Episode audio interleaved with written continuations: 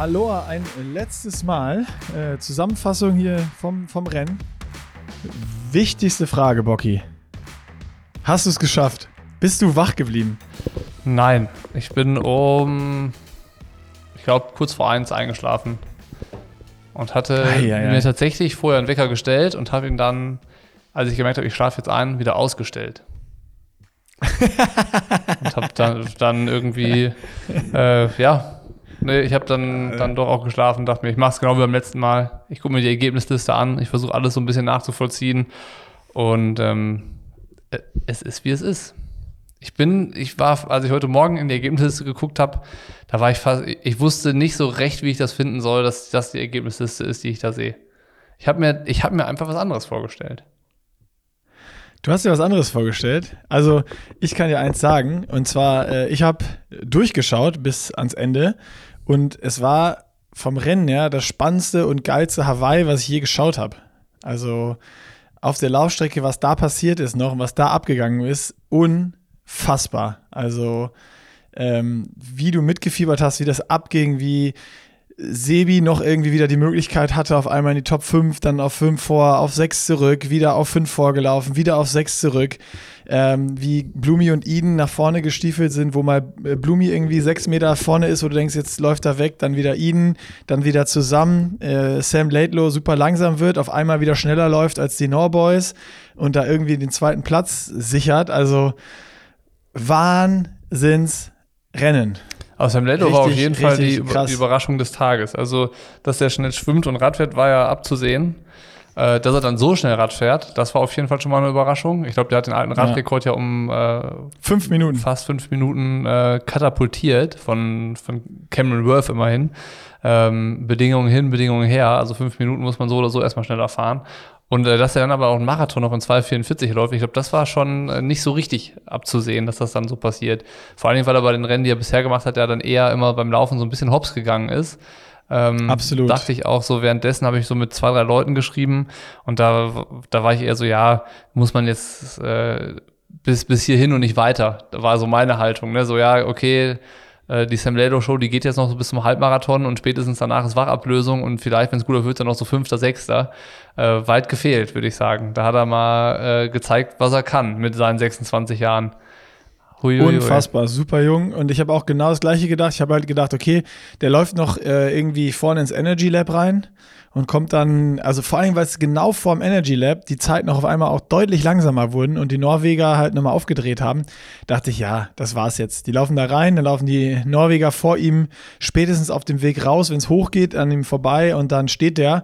Und wenn da zwei vorbeisprinten, dann kriegt er noch den mentalen dazu und dann kommen die Jungs von hinten auch noch, wie Max Neumann, der da auch eine Minute die ganze Zeit in den Norboys war und dann äh, habe ich auch noch so, ja, dann kommt Sebi auch noch und überholt den auch noch. Ähm, der weiß genau, wie man das Rennen macht, was jetzt noch kommt, was man machen muss, um hier äh, sauber äh, bis ans Ende noch laufend durchzukommen. Aber weit gefehlt. Also der sah auch einfach technisch beim Laufen, Sam Laidlow, hinten raus noch so gut aus. Ähm, und als Gustav Iden ihn dann zum Beispiel überholt hat und ihm so auf die, auf die, auf den Rücken geklopft hat, so Daumen hoch, so nach dem Motto, ey, gut gemacht, Junge, aber ab jetzt übernehme ich hier. Dann äh, hat Sammy noch die Hand ausgestreckt und wollte noch mit ihm einschlagen und äh, abklatschen. Und da habe ich dann nochmal gemerkt, so, ey, shit, der Junge ist wirklich noch beieinander.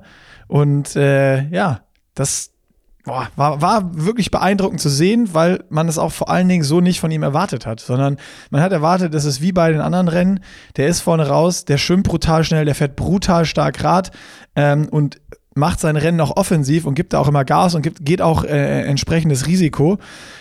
Und zahlt dann meistens beim Laufen irgendwie auf der zweiten Hälfte dafür. Aber ja, alle Karten gut gespielt, perfekt gespielt, würde ich sagen. Und das unfassbare Maximum rausgeholt und Kristian Blummenfelt geschlagen.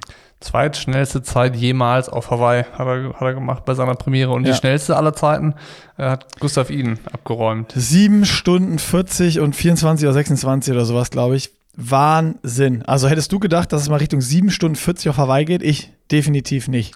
Also, ich glaube, Sebi hat das in einem Interview vor dem Rennen gesagt. Das ist immer, äh, es gibt immer so dieses, niemand hat gesagt, dass man das Rennen unter acht Stunden machen kann. Niemand hätte gedacht, dass ja. man Frankfurt und Hawaii in einem Rennen machen kann. Und da sagt er auch, am Ende ist der Sport und Hawaii immer noch jung. Das Rennen gab es halt jetzt irgendwie zum paarunddreißigsten Mal. Und äh, Ich meine, Frodo hat es in sieben einundfünfzig gemacht und dann war klar, dass es halt irgendwann unter sieben fünfzig geht, dass es dann unter sieben fünfundvierzig geht und dass es dann auch immer, irgendwann mal siebenundvierzig wird. Dass das von jetzt auf gleich passiert, das ist sicherlich nicht so, äh, lag nicht so ganz klar auf dem Tisch. Aber ähm, wenn, dann natürlich die Norweger, ne? Das waren irgendwie ja. die, von denen das so zu erwarten war. Aber ich meine halt auch, Sam Laidlow war nur vier Minuten langsamer, ne? Der hat eine sieben vierundvierzig gemacht. So. Und das ist halt auch immer noch Äh, sieben Minuten unter dem alten Streckenrekord. Das ist halt schon, ja. schon krass. Also es ist schon sehr beeindruckend. Die, die, die gesamte Dichte bei dem ganzen Rennen war einfach krass. Also Top drei, irgendwie zwei, zwei Drittel davon waren abzusehen, dass die da irgendwie äh, landen. Ähm, Sam Laidlow als Überraschungsgast. Aber Max Neumann, Max Neumann auch Überraschungsgast für mich. Ja, zumindest einer, den man nicht so auf der Rechnung hatte. Also d- Die, die Leistung ist irgendwie nachvollziehbar, nachvollziehbar, die er gebracht hat, aber hat man jetzt irgendwie nicht so ganz auf, auf seiner, ich hatte es nicht auf meiner Liste drauf. Ähm ja, das ist, ist so dieses Rookie, also am Ende ist ja, sind ja vier Hawaii-Rookies jetzt ganz vorne und Hawaii war ja wirklich die Jahre immer, es gab diese Hawaii-Regeln, ja, du musst da erstmal hingehen und lernen und äh, die ersten Jahre wären scheiße und alle haben immer gedacht, nee, bei mir nicht. Bei mir wird's anders. Das fing mit Macke an und dann musste er viele Jahre Lehrgeld zahlen. Dann kam Frodeno, musste zwei Jahre Lehrgeld zahlen. Ähm, ja, das ist so. Und jetzt kommen die vier Stück und rocken das Ding und hauen dann eine siebenundvierzig hin mit noch einem äh, Laufstreckenrekord von Gustav Iden mit zwei sechsunddreißig. Also ja, S- Superlative, wo man nur hinschaut. Ja, nee, das war schon äh, durch die Bank. Durch die Bank beeindruckend. Und ich meine, Sebi hat natürlich aus deutscher Sicht dem Ganzen irgendwie noch eine eine Kirsche aufges- aufgesetzt, dass das halt jetzt nicht so ein ganz äh, verlorener Tag für die deutschen Triathlon-Fans war. Ähm, weil es war natürlich ein harter, schwieriger Tag, so für alle, die, die irgendwie da zu Hause so vor allem mit den Deutschen mitgefiebert haben. Äh, inklusive mir. Ich meine, alle meine Tipps haben halt irgendwie äh, ja, einen auf den Deckel gekriegt. Ditlev, Patrick und Flo waren ja irgendwie, das Fanlager hatte ich ja bezogen. Und äh, alle, alle haben es irgendwie abgekriegt. Ähm, Tja, that's it. Das ist der Sport. Eins haben sie gemeinsam, fünf Minuten Penalty. So ist es, ja. Also und, das ist schon, und, ich, ich glaube auch. Und, und, und, also äh, ja, aber äh, viel beeindruckender ist halt das, was sie danach gemacht haben. Also bei allen, wie sie bei dann allen durchgeballert dreien. haben ja. und nicht aufgesteckt haben. Ja. Ähm, also ich hatte bis, Champions. bis jetzt halt nur ganz kurz mit dem, mit dem Flo einmal, da haben wir gleich auch noch eine Sprachnachricht, was der so zu seinem Rennen sagt und zu der ganzen Situation. Ähm, also unvorstellbar, wie die, glaube ich, das gilt für alle drei, obwohl ich nur mit Flo Kontakt hatte, wie aufgeräumt die mit der Situation umgegangen sind und äh, das natürlich ja keiner gut fand und sich natürlich geärgert hat und so, aber halt abhaken, weitermachen und das Beste draus machen. Ich meine, Laura hat es vorgemacht und die Jungs haben es nochmal nachgemacht. Ähm, das, das, von so einer Leistung kann man sicherlich mehr lernen als Age-Grouper, als jemand, der zu Hause ist und das Rennen beobachtet, als von einer Leistung wie Gustav Iden, die halt so unnachvollziehbar gut ist und stark ist, äh, aber halt auch solide runtergearbeitet ist, ähm, die ist einfach nur beeindruckend. Da sitzt du so mit staunendem Mund und guckst dir das an und denkst so, alter Falter. Aber dann so äh, das, was halt dann die machen, an den, wo es an einem Tag nicht gut, gut läuft, da kannst du dir halt was abgucken. Wie machen die das? Wie gehen die damit um? Äh, wie, warum stecken die nicht auf? Was ist deren, deren Weg? Und so weiter und so fort. Das finde ich halt schon, schon nochmal eine andere Stufe beeindruckend. Ja, in den Topf kannst du fast Kristian Blummenfelt auch mit reinstecken, äh, wo Gustav Iden dann aus dem Energy Lab da rausgelaufen ist und der einfach nur noch von da an ein Painface hatte und du gesehen hast, dass jeder Meter erkämpft war von, von Blummenfelt. Ähm, das ist aber klar, vor allen Dingen dieses, dieser mentale Struggle.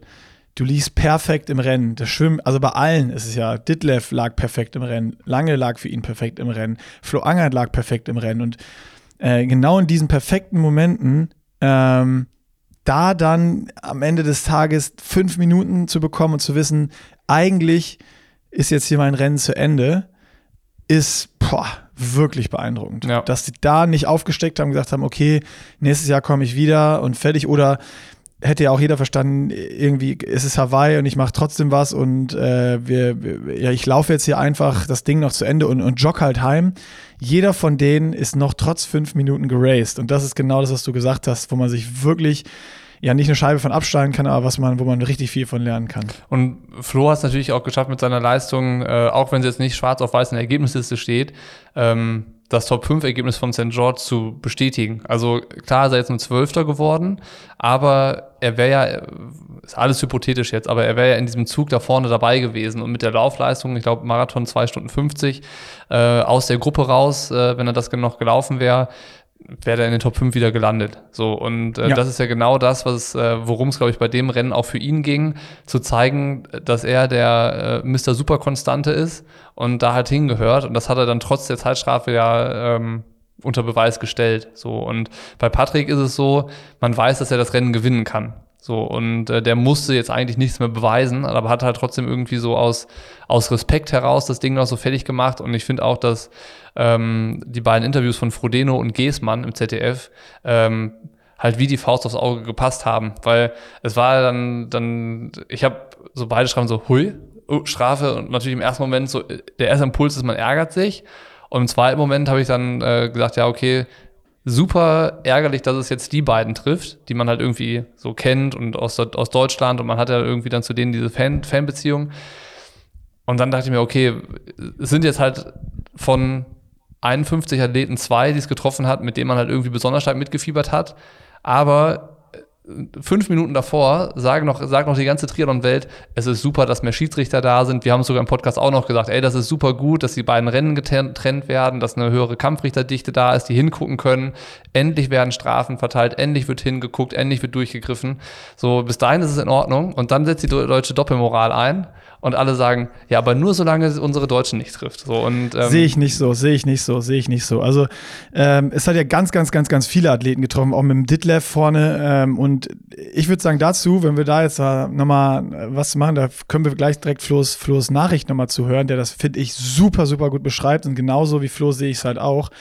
In meinen Augen ist es so, es ist total geil, dass es Strafen gibt, aber wenn im Nachgang, auch wie mit Laura, den Athleten nicht mal mehr begründet wird, warum, und die Athleten selber nicht wissen, warum es da eine Strafe gegeben hat, dann finde ich das grenzwertig auf der einen Seite, und vor allen Dingen auch, ähm, dass dann aus dem Moment, ich meine, diese Situation von Flo, er beschreibt es auch nochmal ganz gut, da kommt die Kampfrichterin von hinten, äh, von vorne zurückgefallen, gibt ihm einfach eine Strafe, er weiß es auch immer noch nicht, dann, wo Ditlev eine Strafe bekommt, ich meine, das hören wir alles gleich nochmal vom, vom Flo, äh, bricht Max Neumann einen Überholvorgang ab, da gibt's nichts, und äh, Ditlev bekommt eine Strafe, also entweder müssen dann alle direkt eine bekommen, oder man kann halt erstmal nochmal einmal verwarnen, so ein bisschen feinfühliger rangehen und sagen, ey, hier, passt auf, Leute, das war grenzwertig, oder normal gibt's hier eine Karte und beim nächsten Mal hast du die Karte, dann weiß jeder Bescheid. Wenn dann noch eine Situation ist, die kritisch ist, bam, kriegst du von mir aus die Karte und dann ist es auch genau richtig. Aber das sehe ich definitiv so. Auf der einen Seite wirklich total geil, dass es viele Karten gibt und das, was passiert, und äh, da hat es in den letzten Jahren äh, definitiv auch zu wenig gegeben. Aber ich sehe es so, dass da in meinen Augen relativ wenig Fein- äh, Fingerspitzengefühl. Das sind zwei unter- das, das sind zwei unterschiedliche Dinge, die vermischt werden. Das eine ist das Was und das andere ist das Wie. Das ja. Was ist in Ordnung, und über das, über das Wie muss man sprechen. Da, da sind wir uns alle einig. Aber man kann halt irgendwie jetzt nicht sagen so, ja, das wäre dann in Ordnung, wenn. Sondern, also erstmal ist das, wie es ist, dass es jetzt, dass es da eine höhere Dichte an Kampfrichtern gibt, die sich um das Rennen kümmern können. Ist gut, da sind sich alle einig. Sogar Flo sagt das ja. Es ist gut, dass es Strafen gibt. Das Wie ist das Thema. Wie wird's erklärt, wie wird's den Athleten kommuniziert, ähm, und so weiter und so fort. Keine Frage. Aber so in der Situation beides, beides übereinander zu legen, ist halt, äh, da wird's dann schnell widersprüchlich. Ne? Dann sagst du auf der einen Seite so, auf der anderen Seite so, aber es ist das eine, ist in Ordnung, und über das Wie ist ja das, was jetzt auch alle Athleten anregen. Laura hat dann in dem Interview auch schon gesagt, Frodo hat's auch gesagt, es gibt Technik, die muss her, es müssen irgendwie vielleicht Bodycams an die Referees und so weiter und so fort, dass jetzt so diese neue Situation, die da ist, dass halt anders hingeguckt werden kann und dass anders argumentiert werden muss und, und, und, halt auch unterfüttert werden kann. In jeder anderen Sportart oder in vielen anderen gibt es ja diese digitalen Hilfen und Videobeweis und, und, und. Ähm, aber da, das wird ja auch was sein, früher oder später kommt das ja im Triathlon, aber es ist jetzt halt nicht da. So, und ja. äh, dann ist das, wie es ist. Aber klar, Flo kann das am besten selbst erklären, und äh, keiner fand das gut. Ne? Keiner hat gesagt, naja, so juhu, dass das so ist. Ja. ja, hören wir mal rein, was Flo sagt.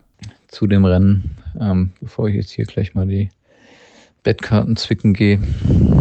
Ähm, ja, mal ein Statement dazu, bevor ich nochmal eine Nacht drüber geschlafen habe und einen Post dazu mache. Ähm, Ja, also erstes Mal Hawaii. Ähm, gutes Rennen, Schwimmen, First Out of Water. Un, unbeabsichtigt, sage ich mal. Ich habe es nicht drauf angelegt, aber nachdem Laidlow die erste Stufe verpasst hat beim Ausstieg, habe ich dann gedacht, ja, okay, dann hole ich mir halt die schnellste Schwimmzeit. Ähm, dann war gut, ich war überrascht, dass wir so eine riesen Gruppe waren, auch mit den beiden Norwegern. Ähm, das hat sich dann ein bisschen irgendwie gedauert, bis es sich einsortiert hat, beziehungsweise es war am Anfang echt eng und witzigerweise wollte ich eine Zeitstrafe verhindern. ähm, ja gut, dann auf dem Highway im Endeffekt hat sich das alles irgendwie gut sortiert gehabt. Ich war erstmal ein Stückchen weg. Dann sind die anderen wieder rangefahren.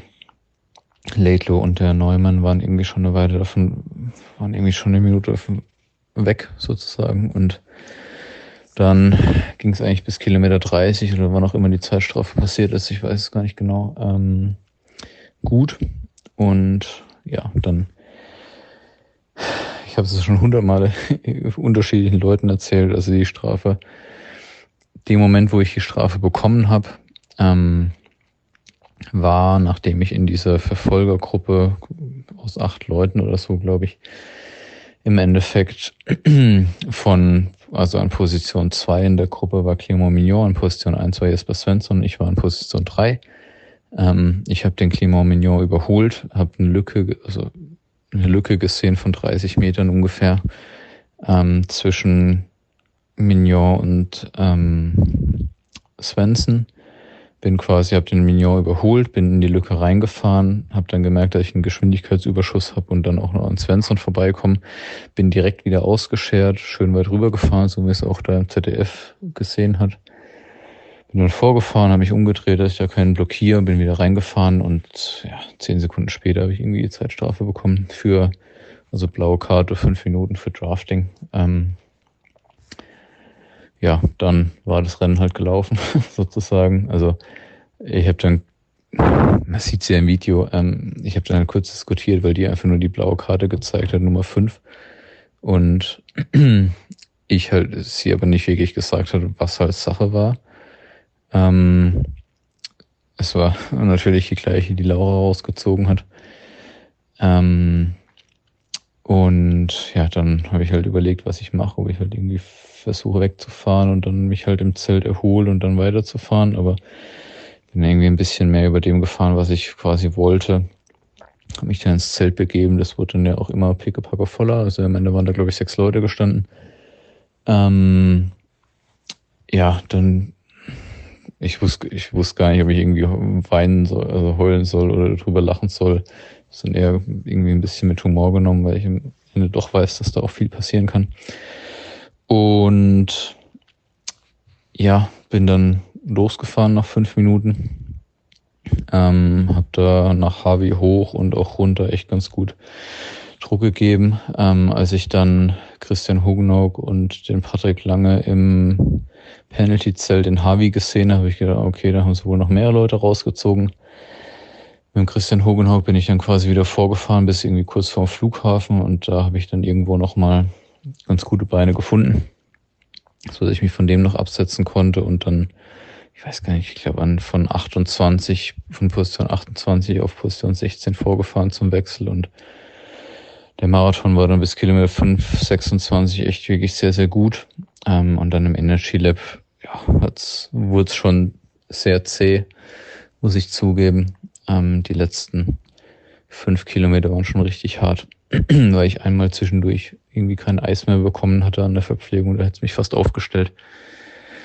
Ähm, ja, und am Ende war ich dann Zwölfter, äh, acht Stunden eins, also quasi ohne die Zeitstrafe wäre ich tatsächlich noch unter acht Stunden geblieben, was ich jetzt auch immer gesagt, wenn ich hier unter acht Stunden mache, wird es ein gutes Ergebnis, hätte hier heute nur für den Zehnten gereicht. Ähm, auch krass, also wie schnell die vorne waren, also was Laidlow auf jeden Fall gemacht hat, muss man echt anerkennen, äh, hat er krass gemacht. Und Äh, gleichzeitig, ja, ich glaube, also wie gesagt, man kann jetzt diese Strafe da hin und her drehen, wie man will. Ich glaube, ich habe noch das Beste draus gemacht, ähm, quasi nach einem Solo-Radfahren, äh, dann noch da irgendwie einen vernünftigen Marathon abzuliefern. Ich meine, mit der Siegerzeit äh, mit der Zeit, die ich da heute gemacht habe, acht Stunden eins oder fast acht Stunden zwei. Äh, da hättest du in den letzten Jahren hättest das Ding der Reihe nach, also in Folge gewonnen. Ähm, ja, ich, wie gesagt, ich bin etwas ratlos über die Strafe. Dann habe ich, ich habe noch erfahren, dass auch noch Magnus Ditlev Strafen bekommen hat. Also irgendwie hat es irgendwie überall immer Leute erwischt, auch im Frauenrennen, die eigentlich bekannt dafür sind, dass sie eigentlich nie irgendwie entweder alleine fahren oder, also Leute erwischt, die halt alleine fahren oder eigentlich nie Strafen bekommen. Ähm, muss man jetzt so akzeptieren. Ich habe Protest eingelegt. Ähm, es wird wahrscheinlich am Ende nichts ändern, aber ich will es einfach verstehen, was ich quasi falsch gemacht habe und warum diese Strafe ausgesprochen wurde. Vor allem, weil sich die Kampfrichterin einfach von vorne hat zurückfallen lassen. Und ähm, ich weiß nicht, wie man von vorne sehen kann, wenn ich was falsch gemacht habe, ob ich was falsch gemacht habe. Und das ist halt das, was mich ein bisschen irritiert. Ähm, ja, es... Jetzt mal in aller Kürze irgendwie dazu, äh, ist, glaube ich, einfach ein grundsätzliches Problem. Irgendwo ist es gut, dass sie Strafen aussprechen. Ich finde es nicht gut, wie sie die Strafen hier ausgesprochen haben.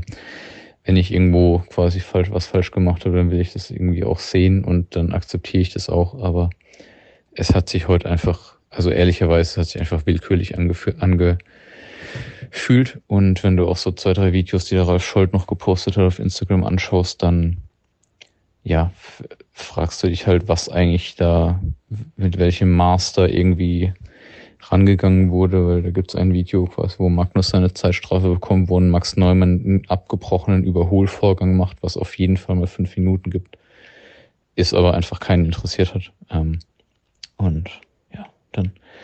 Aber wie auch immer, ähm, erstes Hawaii, äh, zwölfter Platz, erste Zeitstrafe. Äh, Sebi hat ein krasses Rennen gemacht zum Abschluss seiner Kona-Reise sozusagen. Mit sechs bin ich echt happy für ihn und ähm, genau, ich hoffe jetzt, dass ich noch irgendwie ein Gespräch da mit den Referees bekomme, dass die mir hoffentlich erklären können, was ich da genau wann, wo, wie falsch gemacht habe. Ähm, ja, und dann lerne ich, glaube ich, daraus dazu. Ich bin auf jeden Fall sehr stolz, dass ich das durchgezogen habe und da eigentlich nie im Rennen irgendwie groß aufgesteckt habe. Ähm, Aber ja, ich ist halt einfach scheiße, wenn das, wenn es ähnlich wie bei Laura, wenn das halt einfach in einer Situation passiert, wo man im Rennen so gut positioniert, dass das eigentlich alles möglich ist. Ähm, ja, und wenn man dann da irgendwie, sei es Willkür oder nicht, ähm, im Endeffekt einfach die Strafe aufgebrummt bekommt und da ich dann das Rennen gelaufen ist, schlicht und ergreifend, ist das halt einfach scheiße, auf gut Deutsch. Ähm, Genau, wie gesagt, in aller Kürze dazu äh, ist jetzt so und ich kann es nicht ändern. Hab's, glaube ich, trotzdem irgendwie noch gut gelöst und ja, jetzt erstmal Beine hoch und ähm, kein Triathlon mehr im Kopf haben, hoffentlich. Also in diesem Sinne ähm, wünsche ich dir noch einen schönen Tag, bei euch ist ja zehn Uhr fünfzehn und ja, wir sehen, hören uns, wie auch immer, die Tage und in diesem Sinne. Mach's gut. So, haben wir es von Flo auch nochmal gehört. Äh, ja, haben wir gerade schon mal gesprochen und äh, gesprochen, klar. Äh, ja, also wie du es gerade gesagt hast, äh, gehe ich, geh ich da natürlich, äh, gehe ich da natürlich voll mit, dass das äh, Wie dann einfach falsch ist. Und äh, auf der anderen Seite, ach, ja, also äh, ich, ich bin da echt so zwie- zwiegespalten natürlich, äh, weil das Rennen noch geiler gewesen wäre, wenn eben äh, Angert, Lange und Ditlev keine Strafe bekommen hätte. Auf der anderen Seite Ähm, klar, waren, irgendwo werden ja Situationen gewesen sein. Ich meine, von Flo haben wir sie gesehen, von allen anderen nicht. Da kann man dann äh, drüber diskutieren, war es das jetzt oder war es das nicht? Oder kann man das so gar nicht entscheiden und brauchst dafür Systeme? Ähm, und aber auch da, ja, wie, am Ende, aber auch da, wie wollen wir drüber diskutieren? Du sagst ja, wir, also über was will man diskutieren, wenn man es nicht gesehen hat? Bei Flo, ja, Flo haben wir ja gesagt. Ja, Flo, ja. Flo haben wir, das habe ich, das hab ich ja gerade gemeint. Über Flo, da können wir drüber diskutieren. Waren das jetzt dreißig Meter oder waren das keine dreißig Meter, wo er reingeslottet ist? Und das dann einfach am Ende muss man dann jetzt sagen, in, äh, an Flo's Stelle natürlich blöd gelaufen und Pech gehabt, weil das ist eine, ist eine Tatsachenentscheidung gewesen. Ist dann ähnlich wie früher im Fußball, wo es keinen Videobeweis gab. Dann gab es auch mal Fernsehbilder, dass es doch abseits war und das wurde ja dann auch nicht revidiert. Das ist dann einfach das, wie aktuell die Regeln sind. Und bei den anderen haben wir es nicht gesehen. Das heißt, da können wir dann gar nichts zu sagen eigentlich. Vielleicht haben Patrick und Ditlev ja auch total gelutscht. Oder Mignon, der noch mit drin stand. Das, pff, wage ich, wage ich jetzt nicht zu bewerten und will ich auch gar nicht. Ähm, ja, aber, aber super spannend. Am Ende des Tages super gut, dass was passiert. Ja. Und das, das wie es jetzt passiert ist, hast du absolut recht. Und äh, das äh, nimmt dann natürlich auch sofort die Emotionen raus aus dieser Sache, die definitiv bei mir da sind, weil ich einfach da mitgelitten habe. Und äh, einmal aus deutscher Sicht, aber auch als Triathlon-Fansicht, so, so, dass so ein Ditlev dann da kurz vor knapp nochmal in die Wechselzone muss. Oh Gott, das war, das war, das war ein bisschen zu viel einfach. Ähm, aber wenn man dann über das Wie redet, dann ist natürlich logisch. Aktuell gibt es keine Systeme. Es sind Tatsachenentscheidungen, so sind die Regeln. Und äh, wenn die Kampfrichter was gesehen haben, war da ein Verstoß. Ich kann eine Karte geben, das sind dann fünf Minuten und dann muss ich damit leben. Ja, das ist halt, äh, ja, da, so, so, so bitter und ärgerlich das ist, ne?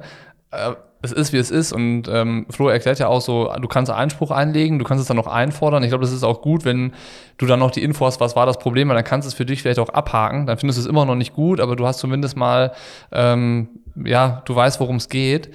Ähm, aber er sagt auch, schlussendlich ändert das ja nichts mehr. Du, du kannst den Einspruch einlegen, dann wird vielleicht nochmal anders mit dir gesprochen, wenn mit dir gesprochen wird. Ähm, und vielleicht kriegst du die Info, vielleicht auch nicht. Ähm, aber es ändert ja jetzt nichts mehr. So, die Strafe ist da, Nein. das wird auch nachher nicht revidiert. Ja. Und äh, das ist ja auch, das habe ich bei, bei irgendwie Wettkämpfen von der D T U schon mitbekommen, wenn irgendwelche Ligarennen waren, wo dann, wo es dann mit den ganzen Teams immer so ist. Dann ist halt irgendein Diskussionsthema, stehen alle im Ziel und dann sagt irgendwie ein, ein Kampfrichter, Obmann, ja, ihr könnt schon äh, Einspruch einlegen, kostet fünfzig Euro und bringt euch nichts. So, ne, dann denkst du ja, oh, ja, okay, wofür gibt's dann diese, wofür gibt's die Einspruchsgeschichte? Wenn das eh nichts bringt, dann brauchst du das auch gar nicht erst anbieten. So, das ist halt. Äh ja, ich glaube, ich glaube, ich glaube, dass jetzt schon dieser Einspruch dann am Ende, wenn das, wenn die Athleten selber wirklich nicht wissen, warum sie die Zeitstrafe bekommen haben. Wenn die Athleten jetzt wissen, okay, das war jetzt irgendwie, ich bin da aufgerollt, der Kampfrichter hat's gesehen, ich war unaufmerksam, fuck, dumm gelaufen.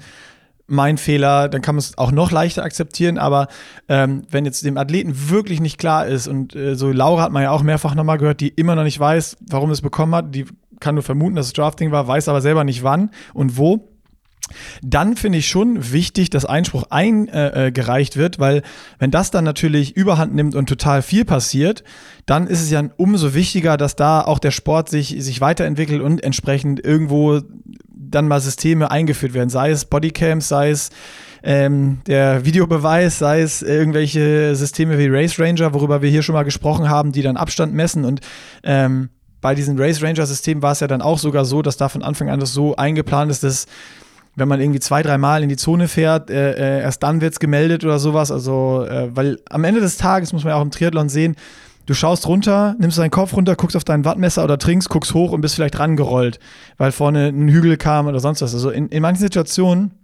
ist es ja auch wirklich teilweise unvermeidbar, ähm, wenn du wirklich auf diese zehn oder zwölf Meter fährst. Und ähm, da muss man halt gucken, was passiert halt da. Und je mehr natürlich drüber diskutiert wird oder auch Einspruch erhoben wird, desto eher oder schneller werden wahrscheinlich auch irgendwelche Maßnahmen kommen, Maßnahmen ergriffen werden. Wenn sich niemand beschwert und alles so akzeptiert wird und es läuft so weiter, dann warum soll ein Veranstalter oder ein Verband oder wer auch immer irgendwelche Handlungen unternehmen, um da was am, am System oder am Regelwerk oder wie auch immer zu ändern? Also Äh, klar, in meinen Augen, was helfen würde, ist einmal diese zwanzig-Meter-Regel, die ja von vielen gefordert wird oder auch bei der P T O schon stattfindet, weil zwanzig Meter einzuhalten, dann weißt du, okay, der Abstand muss groß sein.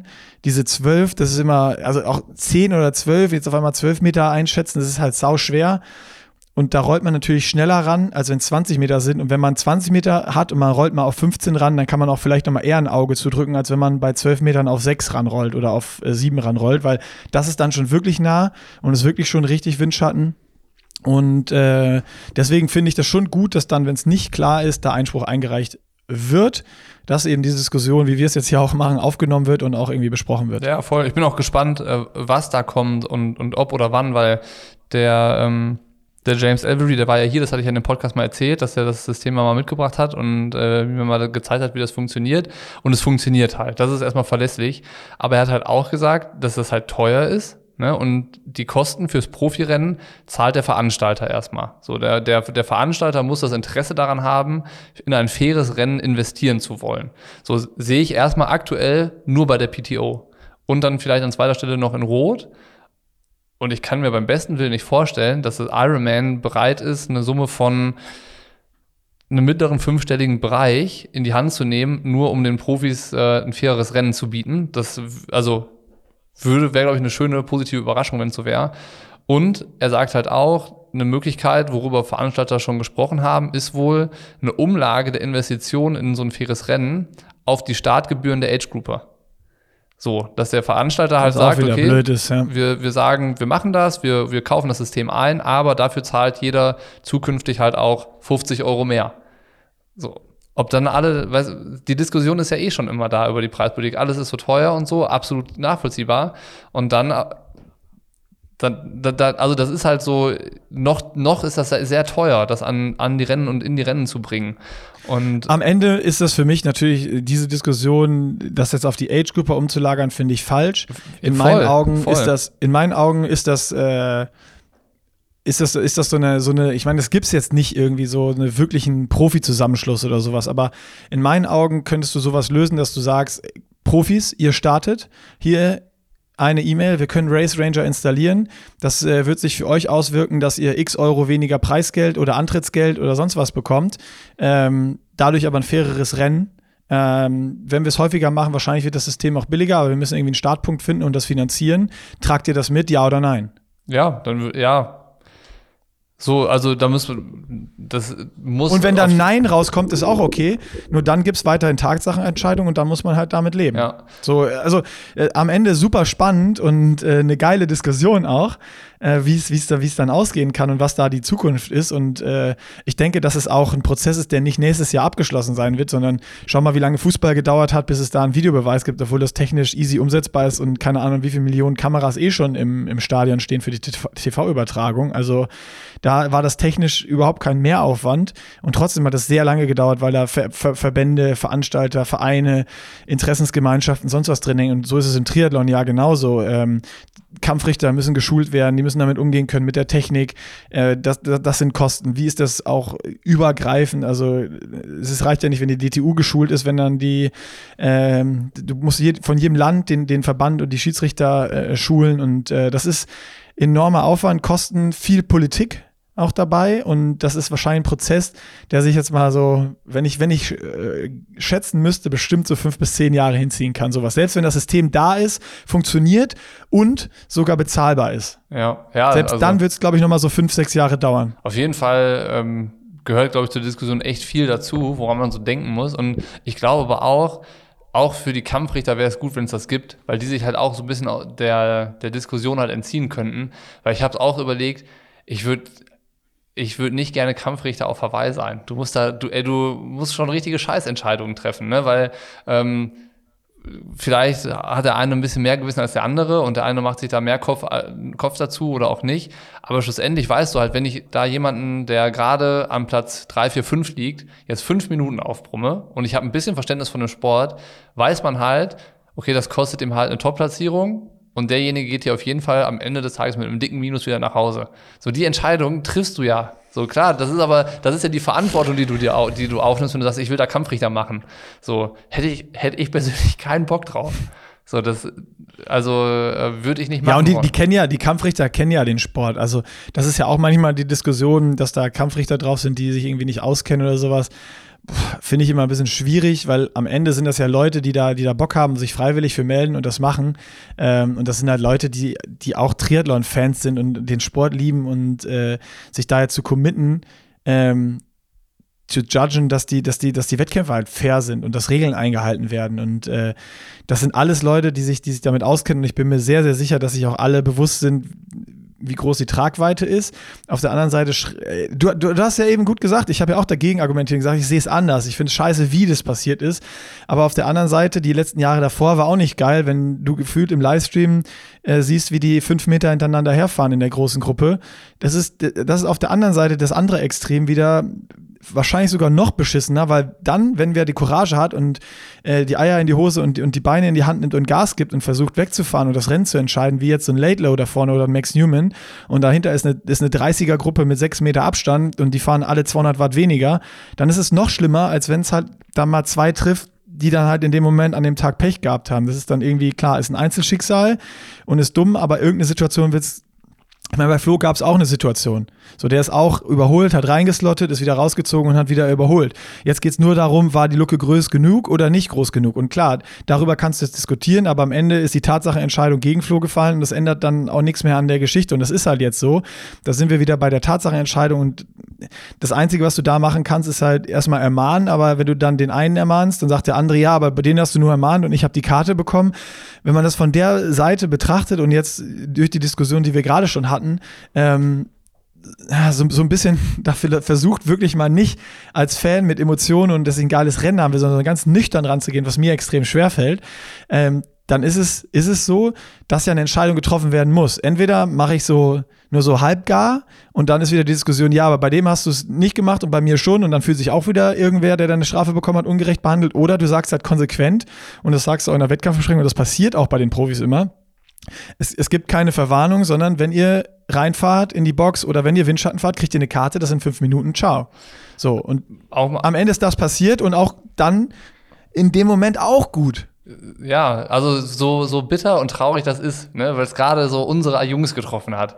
Äh, das macht halt irgendwie besonders äh, schade dann. Aber äh, wir hatten das auch bei siebzig Komma drei Z am See mit dem Barnaby. Der kommt ins Ziel und wird nachträglich dafür disqualifiziert, dass er eine, eine Mittellinie überfahren hat, wo vorher extra noch na, nachgefragt wurde in der Wettkampfbesprechung, heißt das direkte Qualifikation? Da war die Antwort ja. Und dann muss man auch nicht lange rumlamentieren. Wenn der darüber gefahren ist, dann wird er nachträglich disqualifiziert. Blöd und Pech gehabt. So. Auch wenn es keinen Vorteil bringt, ne? Aber das sind die Regeln und die, die, die sind irgendwie da, um Gefahren oder, also die Regeln sind ja da und haben einen Grund, oder auch wenn sie keinen Grund haben, sind sie da und müssen akzeptiert werden. Und wenn ich diese Regeln breche oder zumindest es von außen so aussieht, als wenn ich sie breche und in, in der Situation eine Entscheidung gefällt werden muss, dann, äh, dann ist das halt so, ja, hast du definitiv recht, aber selbst wenn ich jetzt währenddessen das so sehe und drüber spreche, tut es mir trotzdem einfach in der Seele weh für einen Flo, für einen Patrick, für einen Ditlev, so, das ist so, ich hab, ah, ja, da sind wirklich zwei, zwei Herzen in meiner Brust, die da schlagen und ich krieg das auch gerade wirklich, auch wenn ich es nüchtern betrachte und es Sinn macht, kriege ich es emotional und irgendwie gefühlsmäßig nicht übereinander. Ja, aller, allerletzter Perspektivwechsel, bevor wir noch kurz über das Age Group Rennen sprechen, ähm, ich möchte nicht jetzt Teil von Team Patrick oder Team Flo sein, weil dann würde ich mich daran so aufreiben, dann, dann wäre ich der, Boah, ja. also wäre ich jetzt äh, in dem Inner Circle von denen drinne. Ich wäre der allererste, der anfangen würde, dagegen zu wettern und alles dafür zu tun, dass, dass, dass sofort ja. alle wissen, wie scheiße Ironman ist, wie kacke das Regelwerk, was für einen schlechten Job die Referees machen. Äh, das ist auch wieder, wie wir es jetzt schon ein paar Mal im Podcast gesagt haben, wir sitzen zu Hause auf dem Sofa, wir können uns das angucken, wir können uns darüber aufregen, wir können uns dann wieder beruhigen, wir können uns dann darüber diskutieren, weil wir halt nicht in der Situation stecken. Und will ich auch nicht. Ich will weder Kampfrichter sein, ich will nicht der Athlet sein und ich will auch nicht irgendwie Teil in diesem Team sein, weil beispielsweise Flo und Simon, die sind ja super eng. Ich weiß genau, wie kacke das jetzt für Simon ist, da zu sein und das mitzuertragen. Oder Kati, weißt du, die fliegt extra dahin für das Rennen. Das ist für die ja genauso bitter, dieses Schicksal. Und äh, da, bin ich, da bin ich froh, dass ich hier zu Hause sitzen kann und als neunmal kluger irgendwie mal meine Meinung machen kann und sagen kann, ja, ist ja eigentlich auch alles gar nicht so schlecht. Ich verstehe das total, dass das nicht cool ist. Boah, das ist wahrscheinlich sogar noch schlimmer. Also klar, für Flo und so ist eine riesen Enttäuschung, aber du bist ja als, als so dann Inner Circle bist du ja der Superfan und auch hilflos dann einfach, ne? Äh, da muss man vielleicht auch nochmal ganz, ganz, ganz krass großes Lob an Jungs wie irgendwie einen Philipp Seib und einen Björn Geesmann aussprechen, die dann da im, im Interview wirklich eine Sekunde, nachdem irgendwie Patrick fährt an Björn vorbei, schreit ihm zu, fünf Minuten Penalty, dir wirft sein Klemmbrett in die, in die, in die Lava-Wüste äh, und steht eine Minute später am, am Mikrofon und ordnet das Ganze ein, aber in einer Art und Weise, ähm, wo er sagt, ja, Strafe gibt's meistens nicht irgendwie unbegründet ähm, und, und sagt halt genau das und Philipp Seib genauso, der sagt, ja, ey, ich habe die Situation nicht gesehen, ich habe nur einen Ausschnitt gesehen, ich kann dazu jetzt nichts zu sagen und ja, es ist eine Entscheidung, müssen wir jetzt mit, mit klarkommen. Klar ist es ärgerlich für uns und nicht das, wie wir es wollten, aber wie souverän so die Coaches, die ja wirklich auch alles dafür geben und Herzblut da in die Athleten investieren, ähm, damit umgegangen sind und bei Philipp doppelt, schon gestern mit, äh, vorgestern mhm. mit Laura, vorvorgestern ähm, und jetzt schon wieder mit Flo, Puh, allergrößten Respekt. Also fand ich ganz, ganz, ganz, ganz stark, wie fair und gut die damit umgegangen sind und da agiert haben. Ja, voll. Also innerlich hat es bestimmt gebrodelt. Ähm, aber ja, wie du sagst, also das war schon, ähm, das war schon gut.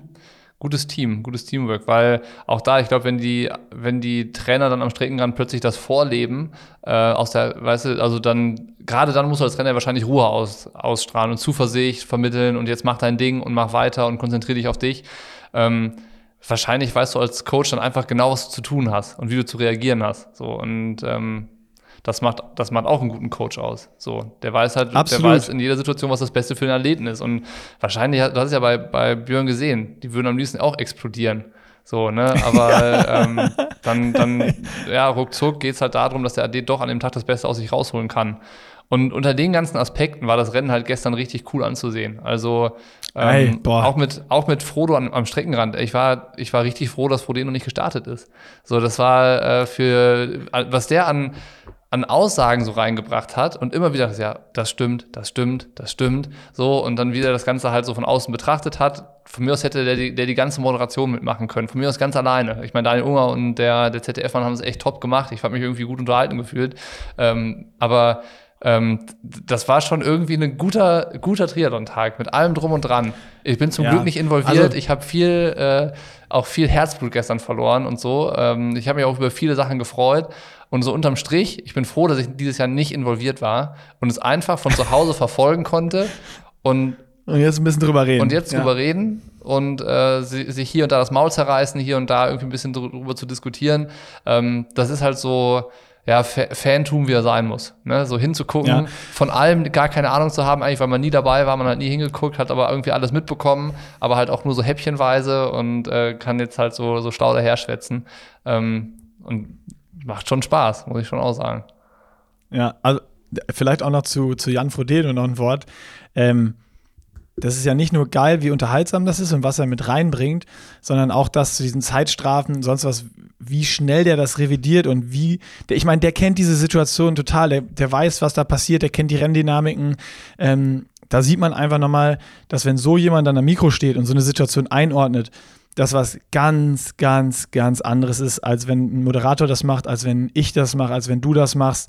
Ähm, das ist das ist, das ist nochmal ein neu, ganz neues Level. Das war das Gleiche, wo Sebi äh, Frankfurt moderiert hat.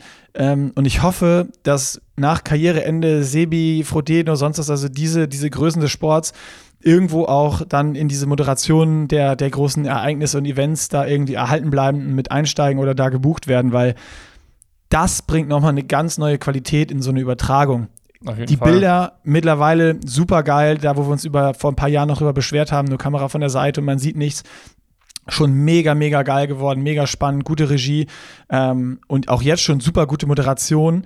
Ähm, da sind Leute mit Ahnung dabei und wenn dabei jetzt nochmal dieses, diese, diese Insights von wirklichen krassen, krassen Profis, die das jetzt jahrelang gemacht haben, mit reinkommen, dann ist das nochmal ein neues Level, wo ich mich einfach mehr als gut unterhalten fühle. Und selbst wenn ich mich aufrege über irgendwas zu Hause und der, der Bundestrainer bin ähm, und dann Jan Frodeno mich da kurz wieder runterholt ähm, und das, das richtig einordnet, wie es ist, dann ist das schon ultra cool. Ja, voll.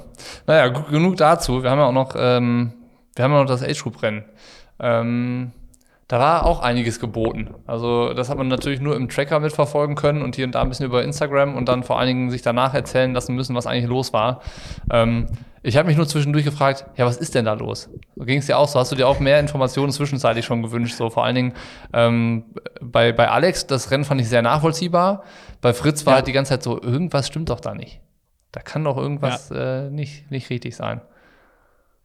Ja, also ich würde sagen, wir starten auch einfach mal, um jetzt, um jetzt auch in diese richtige Stimmung zu kommen für das Age Group Rennen, starten wir einfach mal mit, direkt mit Fritz Sprachnachricht, oder? Ja. Sabotage! Nein, war keine Sabotage. Wahrscheinlich war ich einfach zu blöd, ähm, mein Tubeless-Ventil fest zuzuschrauben. Ähm, ja, äh, doch mal zwei Schritte zurück. Ja, heute war Race Day hier auf Kona. Vielleicht hat's der ein oder andere mitbekommen. Äh, Grüße hier von Fritzig.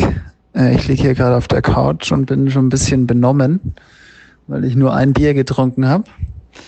Aber äh, vielleicht sind es die perfekten Herausforder- äh, Voraussetzungen.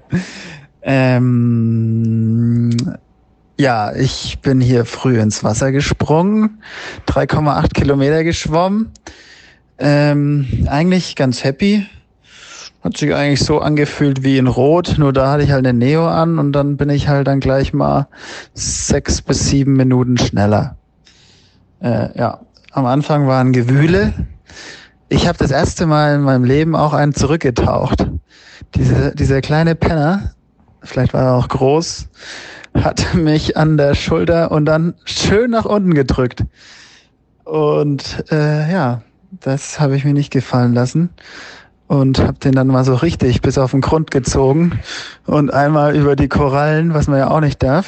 Aber nee, ich habe ihn auf jeden Fall zurückgetaucht. Äh, ja, es war ein ganz schönes äh, Gehaue, ähm, weil das waren ja irgendwie doch so vierhundert Leute und äh, in meiner Age Group und dann dementsprechend ging das ganz schön zur Sache. Und ja, Hinweg hat sich schon gezogen, aber eigentlich immer irgendwie Wasserschatten gehabt und Rückweg dann immer weniger Wasserschatten. Aber ähm, ja, das einzig Blöde war dann, dass dann auch plötzlich hier schon die letzte, die Age Group, die zehn Minuten nach uns gestartet ist, also Socken-Sigi und Live zum Beispiel, ähm, mit roten Bademützen. Relativ äh, ein bisschen für mein Gefühl zu früh neben mir erschienen ist. Äh, ja, aber na gut, dann äh, gar zu Ende geschwommen. Hatte auch keine Uhr dran, also keine Ahnung, wie schnell ich war. Und dann komme ich zum Fahrrad und dann war leider mein Vorderreifen platt. Ähm, ich muss dazu sagen, dass ich, als ich früh in die Wechselzone zum Bike-Checken gegangen bin, ähm, der Vorder das Vorderrad auch schon platt war. Da dachte ich aber einfach nur, dass ich ähm, vielleicht zu viel Luft rausgelassen habe, dass das Tubeless halt dann über Nacht ähm, gar noch leer geworden ist. Dann habe ich einfach früh nachgepumpt und habe dann sonst nichts mehr groß gecheckt ähm, in der Aufregung. Ja, und dann habe ich aber hier so ein äh, so eine so ein Tire Booster Schaumzeugs dabei an meinem Rahmen geklebt, den habe ich dann abgemacht, habe den dann reingejuckt. Ähm, dann war da auch schon wieder Luft drin und Schaum überall, auch in meinem Gesicht. Aber ähm, ja, als es dann aber ready war, habe ich festgestellt, dass das Ventil einfach locker war. Ähm, diese Schraube, die da außen zum Kontern äh, fest sein sollte, die war locker. Und ja, die ist halt nur aus Plastik, also vielleicht war die auch einfach im Arsch. Aber ja, dann bin ich nochmal hier zum Bike-Service äh, und die hatten da eine, da war ich ein bisschen nervös. Der hat dann, dann irgendwann mal zu mir gesagt, äh, er macht das, ich soll einfach ruhig stehen bleiben. Ähm, ja, und dann ging's ab aufs Rad. Mit leichter Verzögerung. Aber ja, wenn ich jetzt hier äh, meine Wechselzeiten anschaue, irgendwas mit acht Minuten. Ansonsten hätte ich halt, weiß ich nicht, wie viel lang, wie schn- schnell wechselt man da? Ein bis zwei Minuten. Also, ja, sechs bis sieben Minuten für einen Platten ist ja eigentlich ein guter Schnitt, ne? Und für langsamen Schwimmer dann ja eh egal. Aber da hätte ich mir noch mehr Zeit lassen können, eigentlich im Meer.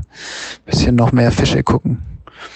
Ähm, nee, habe ich nicht gemacht. Ich bin meinen Möglichkeiten entsprechend geschwommen und habe dafür dann ein bisschen länger gewechselt.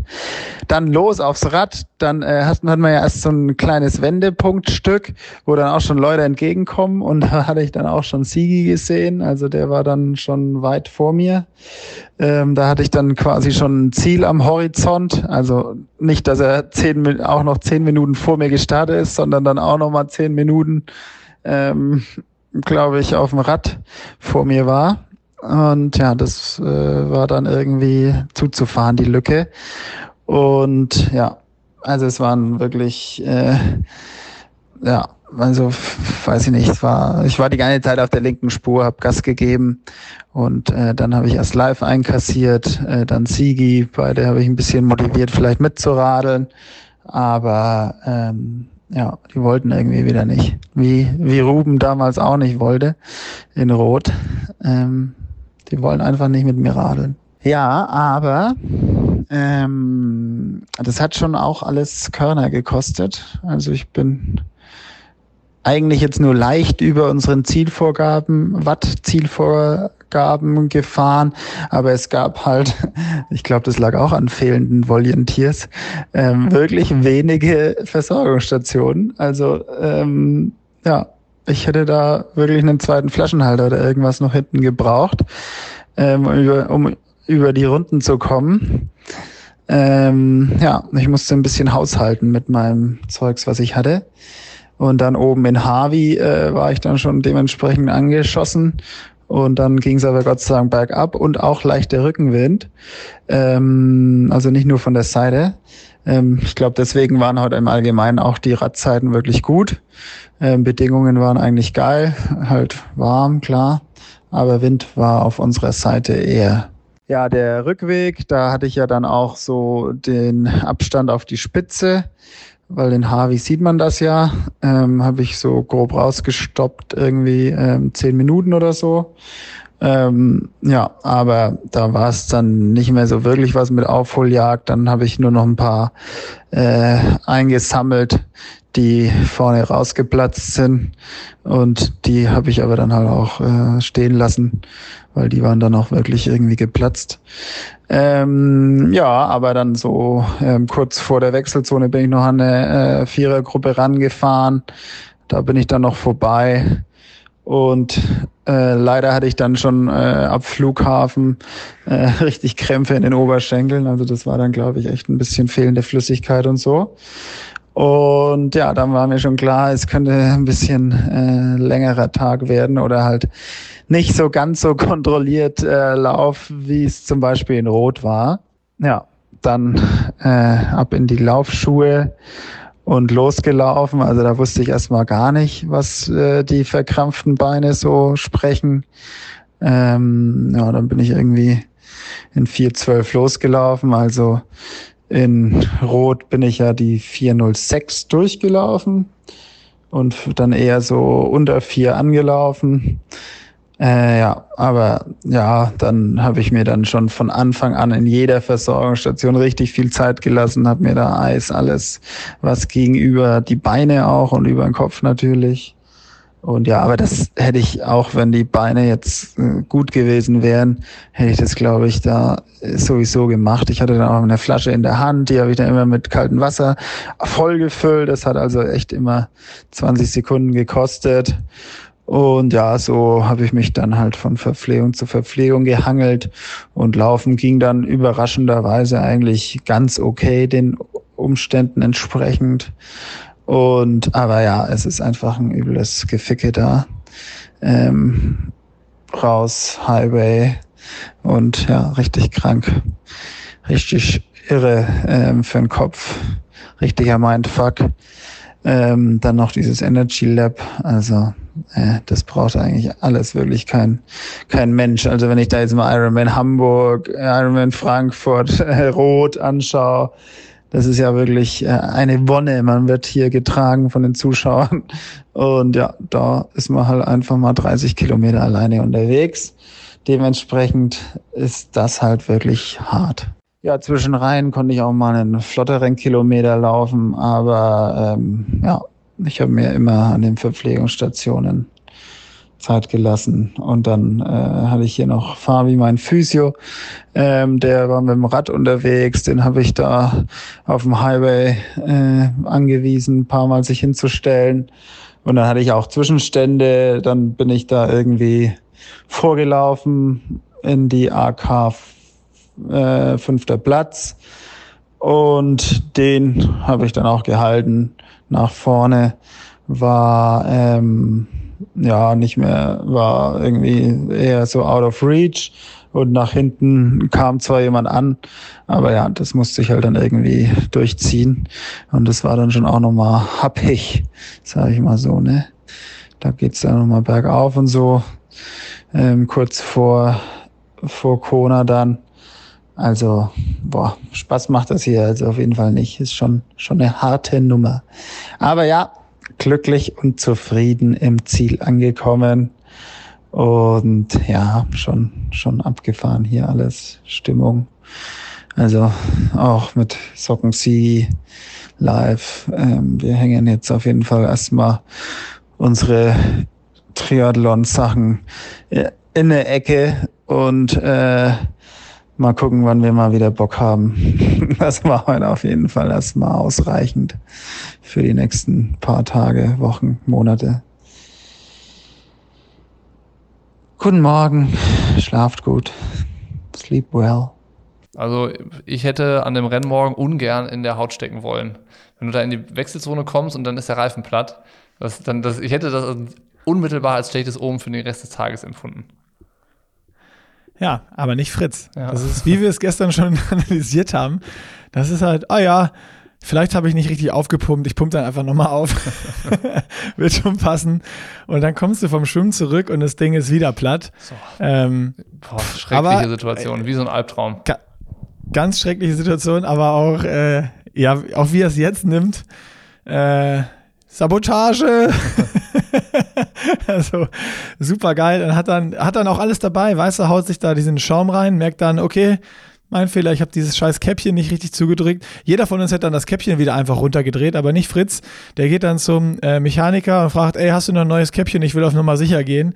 Und am Ende des Tages, für das, was er jetzt beschrieben hat, wie das da ablief, mit wieder Luft reinballern, dieses Käppchen abdrehen, ein neues drauf machen, dann ist die acht Minuten Wechselzeit wieder ultra gut. Der hat ja quasi sein Fahrrad nochmal neu aufgebaut und repariert. Ja, das hört sich, hört sich an, als hätte das einen halben Tag gedauert. Ja, also Wahnsinn. Und ja, dann natürlich äh, auch mit einer der schnellsten Radzeiten wieder gefahren, hat er ja gesagt, äh, hat sich vielleicht ein bisschen über seinen Verhältnissen gelebt und auch ein bisschen dann zu wenig verpflegt oder zu wenig dabei gehabt aufgrund der etwas geringeren Anzahl an Verpflegungsstellen, wie man es gewohnt ist, vielleicht von, von Rennen wie der Challenge Roth, wegen dem Helfermangel. Aber oh, einfach, einfach ultra sympathisch, wie der mit dieser Situation umgegangen ist und dann da dieses, dieses Rennen so durchgezogen hat. Ähm, finde ich, finde ich, finde ich top. Ja, voll. Ähnliche. Äh Vielleicht war es aber auch das Karma, weil er den einen bis aufs Riff gedöppt hat beim Schwimmen. Ja. Ja, auf jeden Fall ähnlich gute Moral zu der ganzen Sache, ja. Muss man sagen. Ja. Ja, stimmt. Es ist eigentlich wie so eine Zeitstrafe, ne? Aber genau das gleiche Mindset auch wie, wie der, die ein, der ein oder andere Profi. Ja, dann habe ich halt acht Minuten verloren. Trotzdem gebe ich irgendwie noch alles, steck nicht auf und, und ziehe mein Rennen durch. Das ist schon, also aber ich, ich hätte es, glaube ich, hättest du es gekonnt? Hättest du es so gemacht? Ich, ich hätte mich viel mehr über mich selbst geärgert. Also das klingt ja jetzt dann, dann ähm, bei, bei Fritz so, wie du es gesagt hast, so dieses sehr Ingenieurhafte. Okay, Problem ist da, Problem muss behoben werden, dann geht's weiter. Das ist irgendwie alles direkt so eine logische Abfolge. Ich hätte so über mich äh, mich selbst geflucht, ich hätte so mit mir selbst gehadert, wenn, wenn ich halt weiß, okay, der Reifen ist platt und ich bin schuld. Ich hätte mir den ganzen Tag lang Vorwürfe gemacht, dass ich derjenige bin, bin der das, äh, der, der sich nicht richtig um sein Material gekümmert hat oder, oder, oder. Ähm, von daher finde ich, äh, dass, also das, wie Fritz damit umgegangen ist, ist für das Rennen und wie es weiter verlaufen ist, ja viel, viel besser. Halt nicht emotional zu werden und irgendwie ähm, sich dann zu sehr da mit sich selbst zu beschäftigen und sich über sich zu ärgern und, und so, sondern dann noch wahrscheinlich, jetzt tue ich mir erstmal richtig weh und dann ist nach vierzig Kilometern der Ofen aus. Er hat ja alles richtig gemacht. Er hat ja voll richtig ja. gehandelt. Ähm, aber, aber trotzdem, ich wäre ähm, ich wäre mehr mit mir selbst beschäftigt gewesen, weil ich wüsste, es war ein Fehler, den ich, den ich selbst zu verantworten habe. Ja, würde mir genau so gehen und äh, wahrscheinlich wäre es bei mir auch so gewesen, dass ich dann so wütend gewesen wäre, dass ich dann auch wie Fritz zu schnell losgefahren wäre, aber ich wäre viel, viel, viel zu schnell losgefahren, dass dann wirklich irgendwie bei Kilometer achtunddreißig schon nichts mehr gegangen wäre und nicht irgendwie mit, mit hundertsechzig Watt das Ding zu Ende gerollt wäre oder dann ausgestiegen wäre. Ja. Also das ist vor allem bei Fritz, das auch jetzt im Nachgang, das, das hört sich ja immer noch alles so an, als hätte er trotzdem, obwohl es auch so hart war und jetzt ist irgendwie auch mal genug mit Triathlon und der härteste Tage überhaupt, aber irgendwie hat er auch Spaß gehabt das dabei, auch wo er einen Platten hatte und das gewechselt hat. Irgendwie schwingt bei Fritz immer auch so dieses, wie du es gesagt hast, dieses lausbübische, spitzbübische mit und der hat einfach Spaß dran, auch wenn mal Scheiße passiert. Und äh, ja. das, das macht mir einfach gute Laune. Ich, ich das finde ich einfach gut. Das ist halt das Schöne, ähm, wenn es tatsächlich so ist, also wir kriegen ja auch, können, haben ja nur die Draufsicht von außen, ähm, für ihn ist es halt ein Spaß. Ne? Also äh, für ihn hängt da nichts dran, der macht das, weil er Spaß dran hat und äh, Dann, dann ist auch gut. So, äh, ja, behalt dir das, Fritz, ja, das ist geil. Trier, lass, Trier, lass das so. Das ist nicht sein Leben und ich glaube, genau äh, dann kann, machst du aus der Situation auch immer das Beste. So, ja, ist jetzt halt so und weiter geht's. Echt schon sympathisch. Ich, ich könnte es nicht, aber ich finde es sympathisch. Ich, das wäre was, das würde ich gerne können, aber kann ich nicht. Touché. Wollen wir direkt mit Alex weitermachen? Ja. Hi Bocki, hi Staggi. Ganz liebe Grüße aus Kailua Kona. Wir sind auf dem Weg zur Äh, Finishline-Party und dann mein Rad abholen. Äh, ist jetzt ein paar Stunden her. das Rennen, aber ist irgendwie noch allgegenwärtig. Mein ganzer Körper kribbelt noch, also so einen leichten Sonnenstich oder so habe ich, glaube ich, schon davon getragen. Ansonsten lief es aber eigentlich, ähm, also ich, ich bin jetzt so, wie es gekommen ist, echt zufrieden, aber habe eigentlich jetzt keinen besonders guten Tag erwischt oder keinen, also erst recht keinen, keinen Sahnetag. Also habe mich irgendwie die ganze Zeit einigermaßen platt gefühlt. Ähm, bis kurz vor Harvey ging's noch, also bis zum, bis zum Wendepunkt, so knapp Hälfte oder ein bisschen mehr als die Hälfte, da hatte ich noch okay Druck. Ähm, das Stück dann und auch ein bisschen Gruppe, ähm, das Stück dann zurück, so die letzten fünfzig Kilometer war ich dann komplett allein und bin da irgendwie mit Ach und Krach zweihundertzwanzig bis zweihundertvierzig Watt gefahren, also das ist dann deutlich unter dem, was ich eigentlich fahren will, äh, und habe trotzdem die Gruppen abgestellt, also da, da stirbt dann irgendwie dann doch jeder auf diesem Queen K. Insgesamt habe ich auch ein paar Lebensjahre, glaube ich, auf diesem verdammten Highway gelassen, das ist einfach sehr einsam und sehr lang und sehr heiß. Ähm, dann der Lauf äh, war ein einziger Kampf. Ähm, es ist Wahnsinn, wie schnell hier sich die, die Gefühlswelten ändern von, ach, jetzt fühle ich mich gerade ganz gut und im nächsten Moment ähm, kannst du dir nicht vorstellen, das Rennen zu beenden. Das ist hier nochmal echt krasser als bei jedem anderen Rennen. Ähm, bin froh, dass ich es dass ich's durchgezogen habe. Habe, glaube ich, einen ganz guten Job gemacht mit Kühlen und Verpflegen. Aber definitiv der härteste Tag meines Lebens. Also den äh, brauche ich so auch nicht nochmal. Äh, ich hatte vorher schon gesagt, dass das wahrscheinlich ein einmaliges Ding bleiben wird. Außer es wird so schlecht, dass ich äh, nochmal ein paar Rechnungen begleichen muss. Aber so bin ich jetzt zufrieden. Ähm, Gerade mit dem ganzen Pensum drumherum ähm, und der Doppel- bis Drei- oder Vierfachbelastung, die, die, äh, die es ja so gibt nebenbei. Äh, von daher zieht es mich in absehbarer Zukunft als Athlet zumindest nicht mehr so hin. Aber man muss schon sagen, dass es hier von der Atmosphäre schon so geil ist, dass ich mir vorstellen könnte, nochmal in anderer Funktion hier auf jeden Fall aufzuschlagen. In diesem Sinne, ähm, viel Spaß beim Podcasten. Ganz liebe Grüße hier äh, aus der Insel. Görke-Truppe hat, glaube ich... Äh, Hat, glaube ich, ganz gut abgeliefert. Ja, acht Stunden fünfundfünfzig. Reicht in, bei den Age-Groupern auf Hawaii zu einem dreizehnten Platz? Oh, ich muss jetzt nochmal äh, ganz schnell reinschauen und spicken. Das, äh, du erwischt mich unvorbereitet, muss ich sagen. Ich habe gestern nochmal alles äh, getrackt, aber hatte jetzt den Tracker nicht mehr aufgemacht. Ist, ich glaube, irgendwie ich, ich glaub, so hast, du, hast du recht. Geworden. Muss man überlegen. acht Stunden fünfundfünfzig als Age-Grouper auf Hawaii. Dann sind noch zwölf Leute noch schneller als du. Ich glaube sogar, dass ähm, der schnellste Age-Grouper ein Deutscher war. Alex, Alex Siegmund, dreiundzwanzigster dreiundzwanzigster Vielleicht in seinem dreiundzwanzigster Age-Grouper gesamt. Äh, jetzt gucke ich nochmal in seiner A K. Äh, dreißig bis vierunddreißig.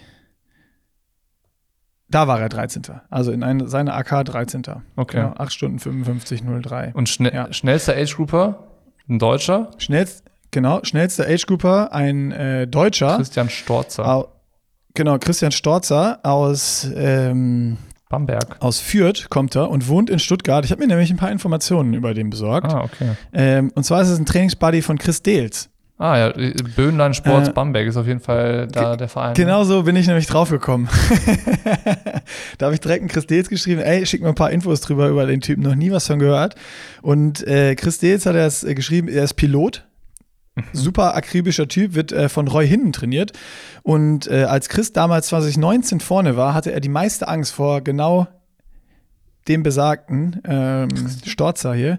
Und äh, da war er aber zwei Tage vorher krank. Und ähm, zwanzig neunzehn war er im Allgäu-Triathlon schon hinter Nick Kastelein. Ach, krass. Äh, und in Utah war er auch schon zweitbester Age-Grouper. Und äh, ja, ist aber wohl relativ ruhig, was so Öffentlichkeitsarbeit betrifft. Und deswegen äh, ja, hat man den einfach gar nicht auf dem Schirm und hört gar nichts davon. Und startet halt mit Chris Dehls zusammen da in der Liga und äh, ist da sein, sein Trainingsbuddy. Also Altersklasse vierzig bis vierundvierzig. Ja, als Pilot. Ja, wir können auch die Splits, und dann, wir gehen nochmal eben die, die Splits durch. siebenundfünfzig zehn, vier neunundzwanzig mhm. und zwei neunundfünfzig. Brett. acht einunddreißig sechsundzwanzig auf Hawaii. Boah. Was ist das Gesamt? Steht das da? zweihundertsiebenundzwanzig, meine ich. Warte. Ähm, overall hundertfünfundsechzig. Platz hundertfünfundsechzig overall. Ja. Ah nee, warte mal, warte mal, das ist die Schwimmen. Nee, das das, das ja ist nicht. nur Schwimmen. Das war nur Schwimmen. Ich wollte gerade sagen, das kann nicht sein. Das kann nicht sein. Das ist ja so viele Profis sind nicht am Start. Äh, Und acht einunddreißig, also nicht. Nee, das war, das war, Entschuldigung, das war die äh, Schwimmzeit. Ich guck mal gerade, ob ich das auf die Schnelle rauskriege. Ja, es wird wahrscheinlich jetzt schwer. Ich schaue jetzt einfach mal in die Ergebnisliste. Flo Andi Dreiz hat acht siebenundzwanzig gemacht. Also hier dreiunddreißig da. Der Michi Weiß eine acht zweiunddreißig. Das heißt, er wäre dreiunddreißig gewesen. David Plese in acht dreißig null eins. Ja, der wäre dazwischen David Plese und Michi Weiß. Ja, krass. Vor Lionel Sanders. Vor Lionel Sanders, vor Colin Chartier, vor Sam Appleton, vor Ken van den Driesche, vor Wilkovic, vor Nick Kastelein, vor Colucci, vor Van Berkel, vor Leiferman. Also, äh, kaboom. Ja, krass. Das ist schon ordentlich. Naja. Ja. Alex. Was ist mit Alex? Wir müssen noch über Alex reden. Oh, ja. Wir müssen über Alex reden. Also, äh, ja, Alex hat äh, das ja nochmal bestätigt, was man auch gesehen hat äh, bei Kristian Blummenfelt und sonst was in den Augen, dass das dann doch, obwohl die Bedingungen gut waren, wie Fritz auch gesagt hatte, dann Rückweg, Harvey, Rückenwind war. Äh, aber das macht es ja nicht weniger hart und man fährt nur schneller. Und es war halt anscheinend brutal heiß. Also, äh, da ist es so, dass Alex sagte, das war das Härteste, was er, was er je gemacht hat. Das braucht er auch nicht nochmal wieder. Ähm, und Hawaii muss, muss er jetzt nicht nochmal starten. Also äh, das ist ja mal eine Aussage irgendwie. Wenn du das jetzt von außen betrachtest, ist es ja schon ein geiles Rennen, wo man jetzt sagt, so, ey, Alex ist schon so, der ist ja schon in Schlagdistanz, dass wenn, wenn er vielleicht nochmal ein bisschen besseren Tag hat oder die Vorbereitung ein bisschen besser ist, dass er da schon auch Top zehn, Top fünf, Age Group Overall mitreden kann. Und eigentlich denkt man, das ist voll die Motivation.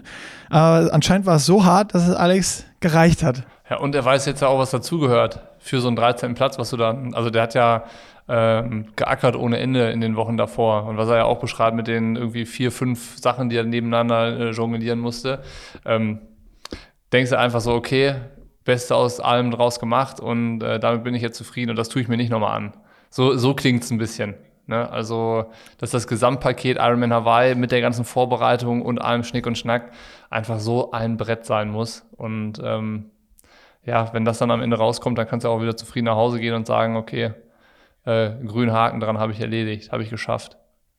Ja, zeigt auch nochmal wieder dieses, äh, dieses Age-Group-Ding. Ist halt einfach, ist halt einfach wirklich eine krasse Nummer, weil die da vorne racen, das ist ja, also sieht man jetzt, bester Age Grouper bist du irgendwo äh, um Platz dreißig rum, äh, gesamt in der Welt. Ähm, klar, da sind dann ein paar Profis, die, die sind eigentlich stärker, die haben dann einen schlechten Tag, äh, wie ein Sanders und sonst was jetzt, ist, ist jetzt aber mal dahingestellt, sondern es zählt ja die Leistung an dem Tag. Und da weißt du, die Leute trainieren halt auch ihre zwanzig, fünfundzwanzig Stunden neben Job, Familie, sonst was in der Woche. Und äh, das beschreibt eigentlich das, was Alex gesagt hat oder was man so zwischen den Zeilen auch bei ihm liest, beschreibt das, das eigentlich ganz gut. Wenn man dieses Projekt Ironman Hawaii angehen will, nicht nur die Qualifikation, sondern auch äh, kompetitiv und vor Ort kompetitiv racen will, was das eigentlich bedeutet. Ähm, und das ist schon, das ist schon mal wieder so eine Sache, wo ich sage, wirklich aller, aller größten, größten Respekt. Und ähm, wir haben es mit einem Project ausprobiert, nur Sport zu machen. Und das habe ich schon fast nicht geschafft. Und quasi die gleiche Belastung, die ich gefahren bin, ohne viel anderes, ähm, machen die noch mit viel anderem. Und das ist, das geht, es geht einfach nicht in meine Birne, wie das möglich ist. Mhm. Ist schon, da gehört schon was dazu. Das muss man schon wollen, auf jeden Fall. Naja, Respekt dazu, dafür.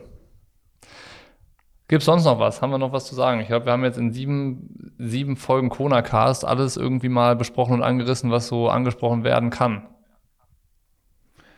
Ich würde auch sagen, es ist äh, alles, alles gesagt. Nochmal Glückwunsch an alle, die ins Ziel gekommen sind, die geraced sind und uns so gut unterhalten haben.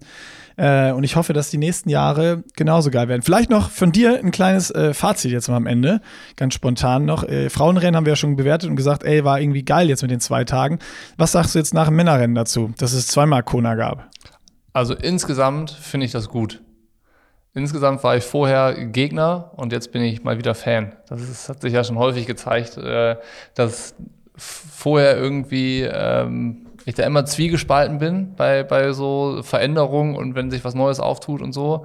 Und ähm, dann, wenn man sich das angeguckt hat und mal äh, einfach dem Ganzen mal eine Chance gegeben hat, dass ich dann auch meistens sage, ey cool, ich fand's schon gut. Unterm Strich mit allem, was da drum gehört und äh, mit allem, was man in Zukunft dann auch besser machen kann noch, ähm, ist das schon eigentlich so als Fan gesehen, als Fan gesprochen eine coole Sache.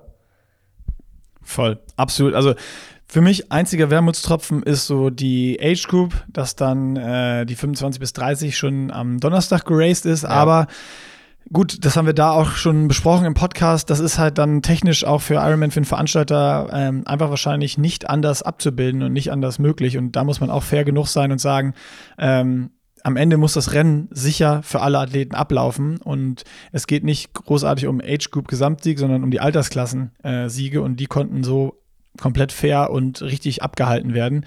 Ähm, und ich habe auch komplett ein positives Fazit von diesen zwei Tagen, was ich vorher definitiv nicht gedacht hätte und wo ich ganz groß, wo wir beide auch gegen geschossen haben, war dieses Jahr, was soll das jetzt bringen, die Frauen kriegen da keine größere Bühne und sonst was.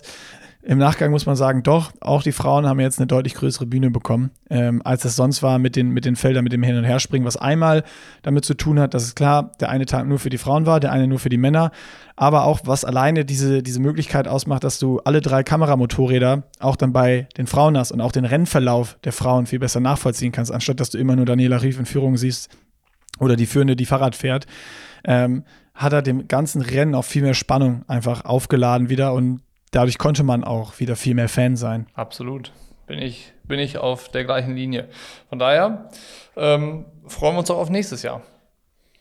So machen wir es. Sehr gut. Dann würde ich sagen, beenden wir hier die äh, Kona-Cast-Serie und äh, wir haben da noch einen letzten Podcast offen, wo wir nochmal so ein bisschen zurückblicken. Triathlon-Gelaber so, am kommenden was Freitag. Was so war. Bockys Abschied. Ein letztes Mal. Ja, ein letztes Mal. Sehr gut, also dann erholt euch alle gut, macht nochmal einen Mittagsschlaf nach der langen Nacht und äh, wir hören uns. Bis dann.